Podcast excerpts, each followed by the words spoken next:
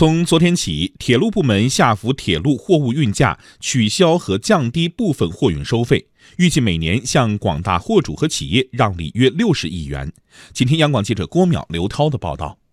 铁路总公司称，根据国家有关部门通知，从四月一号起下调铁路运输服务增值税税率。铁路总公司决定同步对国铁运输的整车、零单、集装箱等货物运价相应下浮，取消翻卸车作业服务费等六项杂费，降低货车延期占用费等四项收费标准，主动将减税降费效应传递给下游企业，预计每年可向货主和企业让利约六十亿元。陕西华盛通物流有限公司总经理苟宁。我们于二零一零年与宝鸡东站进行合作，主要从事常温液态奶的铁路运输业务。公司铁路业务全年运费基本在一千三百万左右。四月一日铁路降费全年后，可为我们节省将近十三万的成本，也使我们开拓新的业务在价格方面更有优势。据了解，七月一号起，铁路总公司还将采取降低专用线代运营、代维护服务收费、自备车检修服务收费等措施。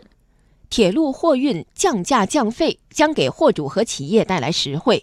广东财经大学流通经济研究所所长王先庆认为，这将给全行业营造一个良好的氛围。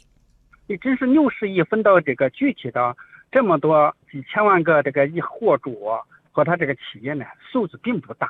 所以呢，当前的这种减税也好、降费也好，还是这种营商环境也好。整个的这种氛围是大家都觉得，哎，有利于物流的费用的下降，各级政府都倍派重视，还有企业也感到得到一种关心，所以大家这种感受可能更深刻，印象更好。